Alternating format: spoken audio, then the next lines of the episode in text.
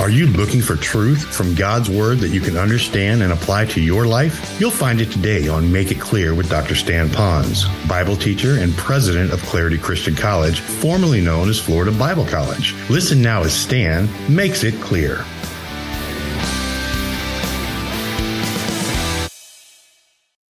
Well, the big question is, is why do we lock our cars? Why do we have an alarm system right here in the sanctuary when we're not here at night? And when you go to the third floor, you have to remember this long number to make sure you punch it in in time so we don't set out this huge screaming alarm. Well, we do it because we know that in this life, in our world system today, that there are nefarious people. People that, for whatever reason, would like to take advantage of your freedoms and of your possessions and take that for their very own and maybe even do us bodily harm. So, what we do now is that we protect ourselves, whether it's in our businesses or churches or cars or homes, with various alarm systems so that we feel like we would be safe. Yet at the same time, as believers in Christ, we often do not put up a type of alarm system to recognize that there could be spiritual and intellectual dangers that could lurk out there that are trying to, by way of Satan, to come in and steal us from not thinking correctly. Or worse, to feed us error that we in turn choose to believe. Based on that, we raise a value system, and then we live a life based on what we've chosen to believe to think to be true, only to find out later on, hopefully, that it was a lie and we can make a mid course correction. The unfortunate thing is, there are millions of people that are dying today who have believed that lie and they did not respond to that alarm system that God has out for them. And then I'm thinking of another illustration that might work for you. You know, and I remember the day that we're on the island then. Do you remember how that maybe you were having breakfast and getting ready for church on a Sunday morning? You felt your house or apartment or building quake. How many of you remember that? Okay, I do. And I'm looking around and thinking, let's see, we're down below and the Wongs are above us. You know, so I'm thinking, do we run outside? What do we do? And then the quaking stopped. But when it stopped, do you remember how the entire island was shut down with power? There was no power except for some remote auxiliary power different places. And of course, it was hard for us to have church services here. The street lights weren't really working. They told people to stay home, don't get out on the streets. Because you know what would happen if you're driving down the road, the street light's working, all of a sudden it quits. So do you stop? Do you start? What do you do? And there could be mass confusion and even injury and death at a light that went out. We know how bad that was. I remember how excited we were, though, when the lights went on. We're, again, we're at the Wong's home. They had the family over there. We're on the dark back porch having this little uh, auxiliary light we had on. And then all of a sudden, we were watching the various hotel lights come on on Waikiki. And we could hear from their house nine blocks away the people that were out in the streets for hours and hours cheering when their hotel lights went on, when they could finally get a shower. Well, again, when the lights came on, we felt safe again. Well, I'd like us to have the light turned on of the Word of God so that we too can be safe. And at the same time, still guard our minds against error that would be out there. Now, Paul recognized the seriousness of that. While he never lived in Colossae to our knowledge, he loved those people with a passionate love, so much so that he was in conflict that they would know truth and live truth. And he knew that they lived in an environment that they too had a lot of error that they either grew up with or that they have gone beyond and had truth, but they were hearing error again from the surrounding community and lifestyle of the people that they were in. And so again, he was wanting them to not be deceived, that they wouldn't be cheated, that they would know truth. And he said that three times in one passage, constantly warning them of these things. And I got thinking, if he did that then of people he did not know, should I, as a pastor of people of whom I love dearly, do any less than that? In fact, Paul went on to say at other times that for night and day, for years, he would weep that people would be properly warned against error and would be taught the truth.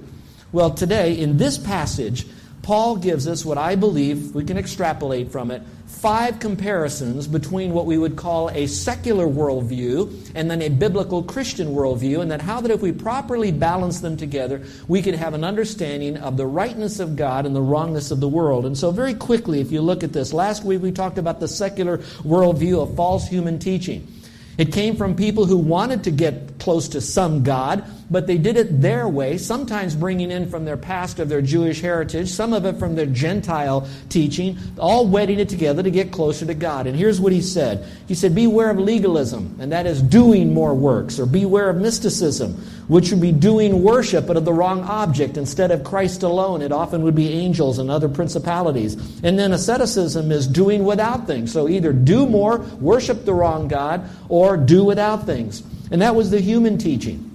Now, those of you that are alert to what you're hearing today in what we might call religious teaching or the teaching of the hereafter, you can find salt and peppered in that information. Some of those very same errors there. That's false human teaching. But against the biblical worldview, you have the true teaching of Christ, which he was saying that it's not more deeds you do, it's not worshiping angels, thinking that if you worship this mystical angel, that will get you closer to God. And it's not stopping things in your life that's going to get you closer to the Lord. We learn that when you have Christ, you have everything because everything that pertains to godliness is found in Christ and Christ alone. Then the second worldview was the external and the physical. How that the world, in their understanding of their God, every God of their God. It's something to do with the external. Now, some of you might say, yes, but what about the New Age people? What about those that are in all this mystical stuff?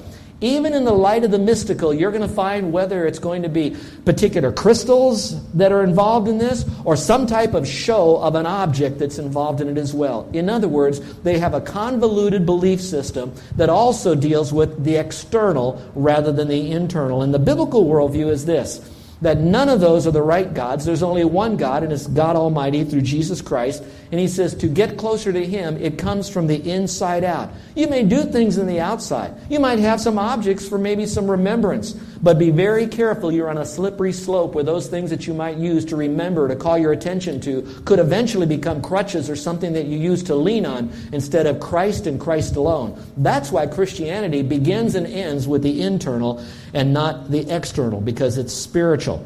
Now, I'd like to share with you from the passage three more uh, views here. The secular worldview says that there's a legal code that will condemn us.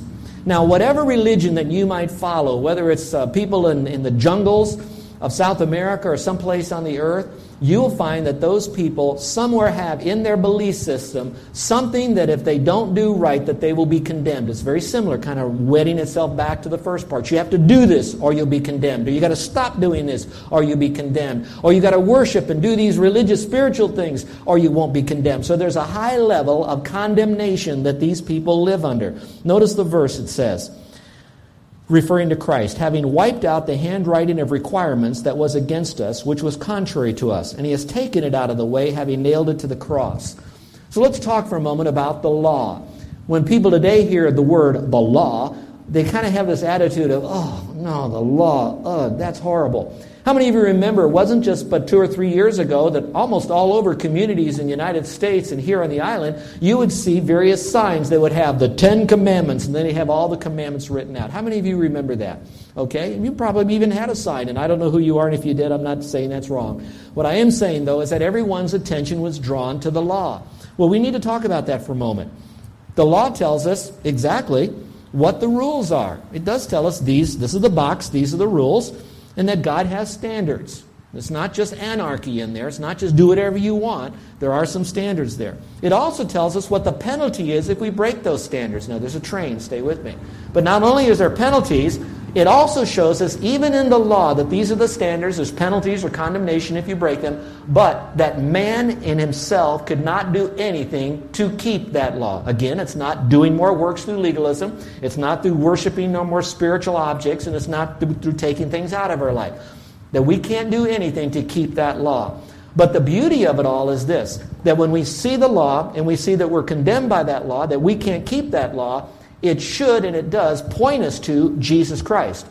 So I hope that from last message and this week's message, and the message that will define my ministry here will be everything begins and ends with Jesus. It's all about Jesus Christ. Would you say that with me? It's all about Jesus Christ. And it all begins and ends with that and how important that is for us to understand.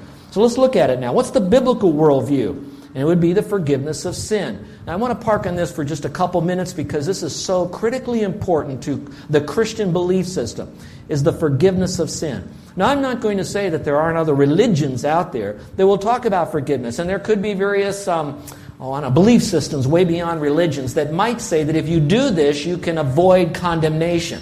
And so they might even define that as if you do this, you will get forgiveness. But the forgiveness that any other religious belief system could offer you would never be the belief system of forgiveness that God says is found in the person and work of Jesus Christ. Follow along with me, if you will. The verse says, And you, being dead in your trespasses and the uncircumcision of your flesh. Let's pause on that for a moment. So it says, And you. The question now is, to whom is Paul writing? Now, obviously, he's writing to anyone who might want to read this, but specifically, he's re- writing this to believers in Christ in Colossae, which could say that would be you and me. So he wants us to know something that we should have already embraced. So he says, I want you to know this, you being dead in trespasses and sins. Now, and again, that's a little bit past tense. You being dead. Let's talk about that for a moment. I wish I had time to give the mic to all of you and give me your interpretation of what it means to be dead. If we did the Man on the Beach report, we took this little microphone out with the young people on Waikiki Beach and we asked them, What is death to you?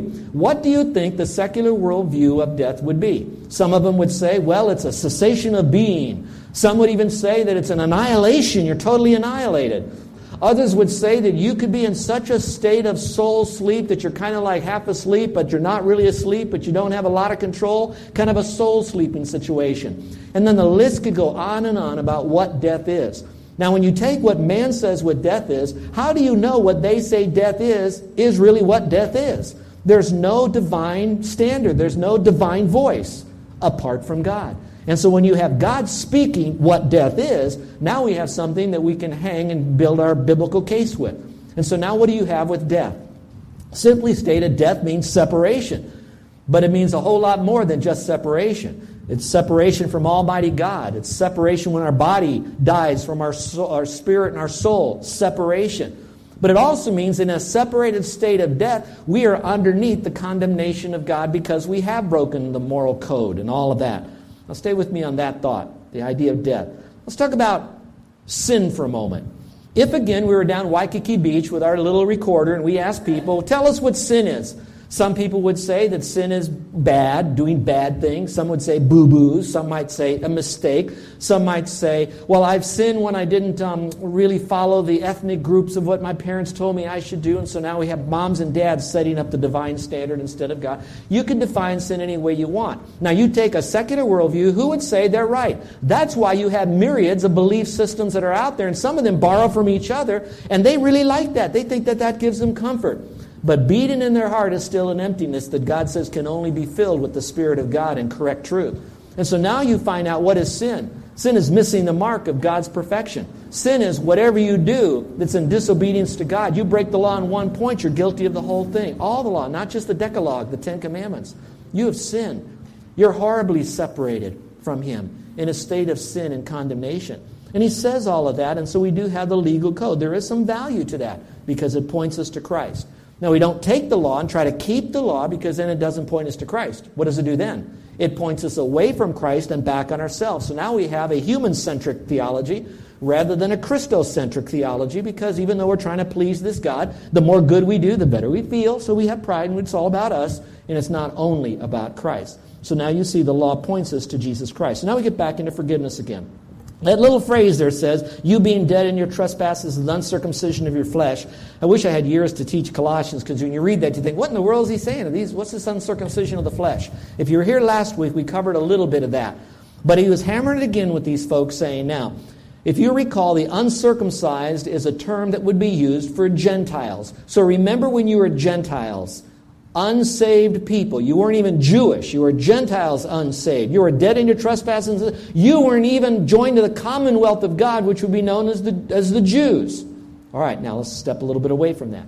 He also said just merely being circumcised, whether you're a Gentile circumcised or whether you're a Jew circumcised, that outward circumcision won't get you to heaven either. And that falls back under previous teaching that we've seen here in Colossians. So he's basically saying, You are so lost, you're not even connected to it by heritage like the Jews are. You are dead in your trespasses and sins. Now, listen, this is critical. That's why if, if you go to churches and they can have any brand on the side, they can sing even some of the same songs that we do and carry a Bible like you have. But if they're going to leave you the impression that you must do anything apart from faith alone in Christ, then what's they're trying to do to a lost person is trying to get a dead man in trespasses and sins to dance. He has no power. A person, no matter how much he does good deeds, no matter how many times he wants to worship God in his song and lifestyle, or how much he wants to take out of his life, he's still dead in trespasses and sins, so you cannot get that person to do anything. So be very careful of the impression that you leave in the mind of a person who's listening to your simple gospel presentation. They're dead. And the only one who could bring them to life again is not themselves by making reformation, it's by a spiritual transformation that occurs the moment they trust in Christ. Stay with the verse.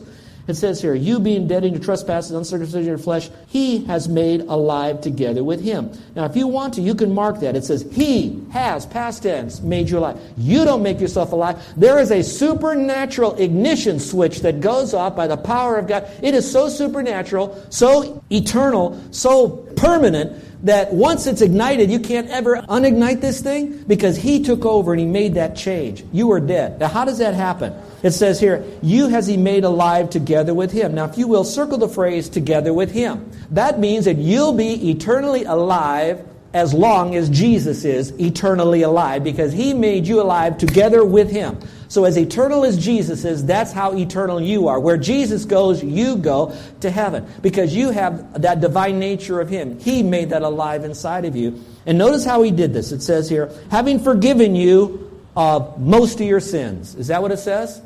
It says, how many of your sins? All of your sins. Now, you can do this on your note, but let me urge you to do it in your Bible, but then write it on your heart. That word all, now, some of you that are coming out of a particular religious background that says that you have mortal sins and you have venial sins. Mortal sins, if you commit this real bad sin, there's no hope for forgiveness for you. If it's a venial sin, it's small, and you can get some if you give enough money, pray enough, do enough penance, do enough uh, special stuff, and maybe you can get out of this uh, purgatory and finally make it to heaven, and they got a whole different way depending on the, the particular Christian leader, priest says. Now I'm going to come back to this. With God, there are no mortal and venial sins. With God, every sin is a sin, and the worst sin you and I could commit is the sin of what is known as unbelief. Because it's from that sin most all the other sins proceed because it comes from a dead and depraved nature. And so it says here that He has forgiven you of all trespasses. So there is absolutely no sin that is unforgivable in your heart when you trust Christ as Savior. And I know the argument about the unforgivable sin. Let me talk about that for just a moment, all right?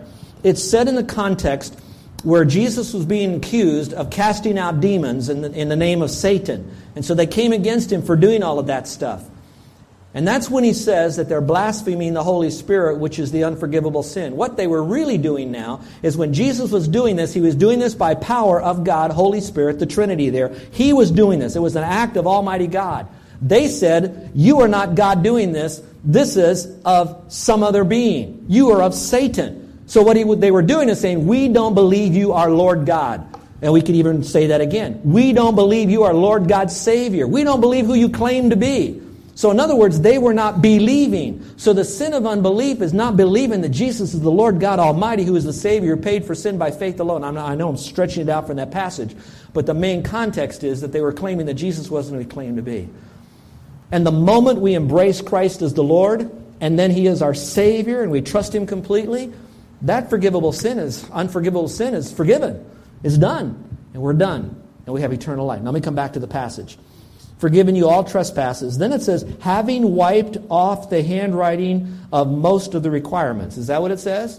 No, it says of the requirements, having wiped it away. Now, as I did the study of the Greek, I'm going to try to contemporize it. First, in the Bible days, they would write on either parchment paper that would be more paper like you pound up bark and all that, so we'd call it more botanical paper. Then they would do it on vellum. Vellum would be animal skins that they pounded and turned it into paper. So whether it's paper or, or you know, plants paper or whether you have animal skins that they wrote on, they would then write with different kinds of pens. Now that pen would not have the acid like our Bic pens would have. How many of you growing up, you heard the story, don't use a Bic pen in your Bible because when you wrote in your Bible, it would bleed through. Remember when you heard stuff like that? Bic pen, right? First time, every time with a Bic pen. Well, they wrote it with non-acidic type of ink. They did it so they could wipe and change. We would today, we had markers. How many of you seen these big white slick boards? And if you took a magic marker and you wrote on that board, if you used the wrong marker, you could not wipe it off. How many of you used the wrong marker and you tried to erase it and afterwards you did this? what have I done? All right? Because now you get a special chemical, blah, blah, blah. You can't get it off. It stays as a stain. This is talking about he wiped it off. He took all the sins that you've committed, no matter what they are, whatever was written against you, whatever thoughts that were wrong, your talk was wrong, your walk was wrong, whatever you did, whatever you believed, however you thought about going to heaven, it was wrong. And God says through Christ and his redemption and forgiveness, he says, I'm going to wipe all that stuff away so that you can have a new start with God and God alone. So he says that he's going to do this. So he wipes it all away. What a glorious thing that is. And then it says, has against us, which was contrary to us. In other words, no matter what we even tried to do, it was working against us because it left Christ out. And he has taken it out of the way, having nailed it to the cross. Now, I don't know if you've ever done this at camp. I think it's kind of cute, but I, I, I want to make sure we don't get so caught up in, in, in doing things that we miss the real message. But I remember young, younger, uh, long, much younger than I am now. We would take the kids to camp, and we would have them. There'd be a cross we have one here in the building. It's just not up here. But it'd be like a cross like that, made out of wood, real nice cross. Then we'd tell the kids to write down maybe the sin they committed that week, or the worst sin they might have committed, or some sins, or as many sins as they could remember. And they would, write, you know, just privately, just on a little piece of paper. We tell them, fold it up, fold it up, and then we tell them that now take that piece of paper, go to that wooden cross. Here's a hammer, here's a nail, and I want you to take that and you nail it up there. Now, I, I, that's not necessarily bad. The problem is, is we reduce our sins to what we could remember. And with God, every sin that we have done, from motives to everything, that, that cross would be so filled.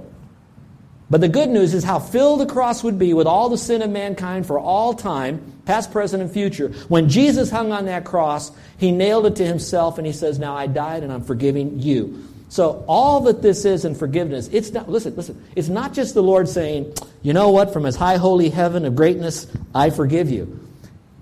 Listen, listen, this is this when I I, I, I meditated on this passage and I this meant so much to me. If if sin is what man said it was to be, and death is what man said it would be, and if man tells us how to get rid of sin and death, the question remains then why did a high holy God, Jesus Christ, ever have to come to this earth? It's because he has a holy hatred for sin. And he sees the eternality of death and what that is is separation, not so much from uh, Christ from us. He doesn't need us. It's the joy that we will never have by having a relationship with Him. So He had to come to this earth and He paid for our sins. That's the beauty of what He did when He says, I forgive you. So He forgave you with His death and His blood and His resurrection. Now, if that doesn't motivate us, then all the little trinket stuff we tell you to do and not do, that's not going to do it. There's no rewards, no little buttons and badges. It's got to be inside your heart. It's all about Jesus. All that other stuff is, is okay as long as it doesn't take the place of a heart turned toward God and God alone. And that's what this passage is talking about. So we have, in the biblical view, a forgiveness of our sin. Let's go to number four. There's five of these. The fourth one is a secular worldview of evil authorities over us.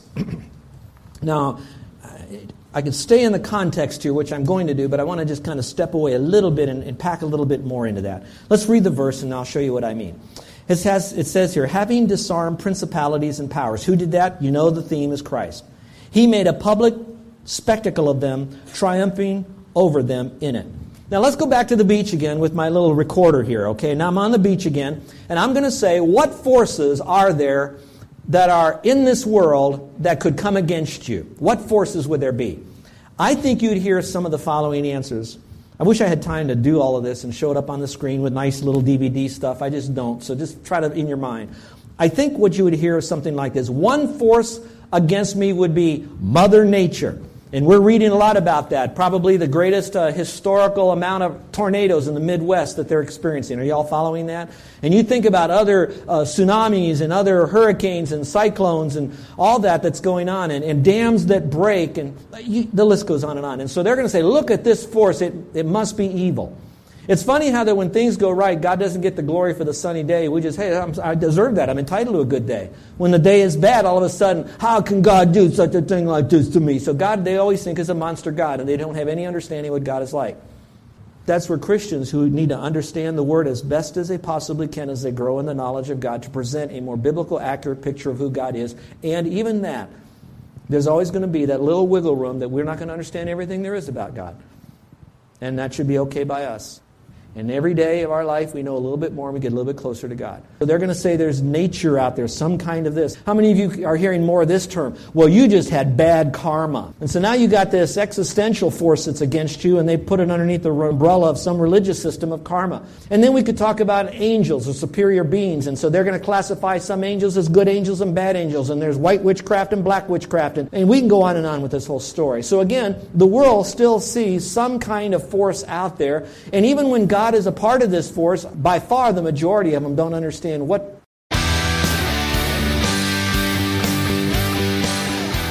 This is Joe Ponz, and I want to thank you for listening to Make It Clear with the teaching of Dr. Stan Ponz, founder of Make It Clear Ministries and president of Clarity Christian College. Make It Clear is dedicated to taking the Word of God with clarity into every person's world. It's the support of listeners like you who make the ministry of Make It Clear possible. You can provide your tax deductible gift to Make It Clear online by going to makeitclear.org. That's makeitclear.org. Thank you for helping us make it clear. If you would like to have Dr. Ponz speak at your church or event, please email us at tellmemore at makeitclear.org. That's tellmemore at makeitclear.org. Thank you and remember to make it clear.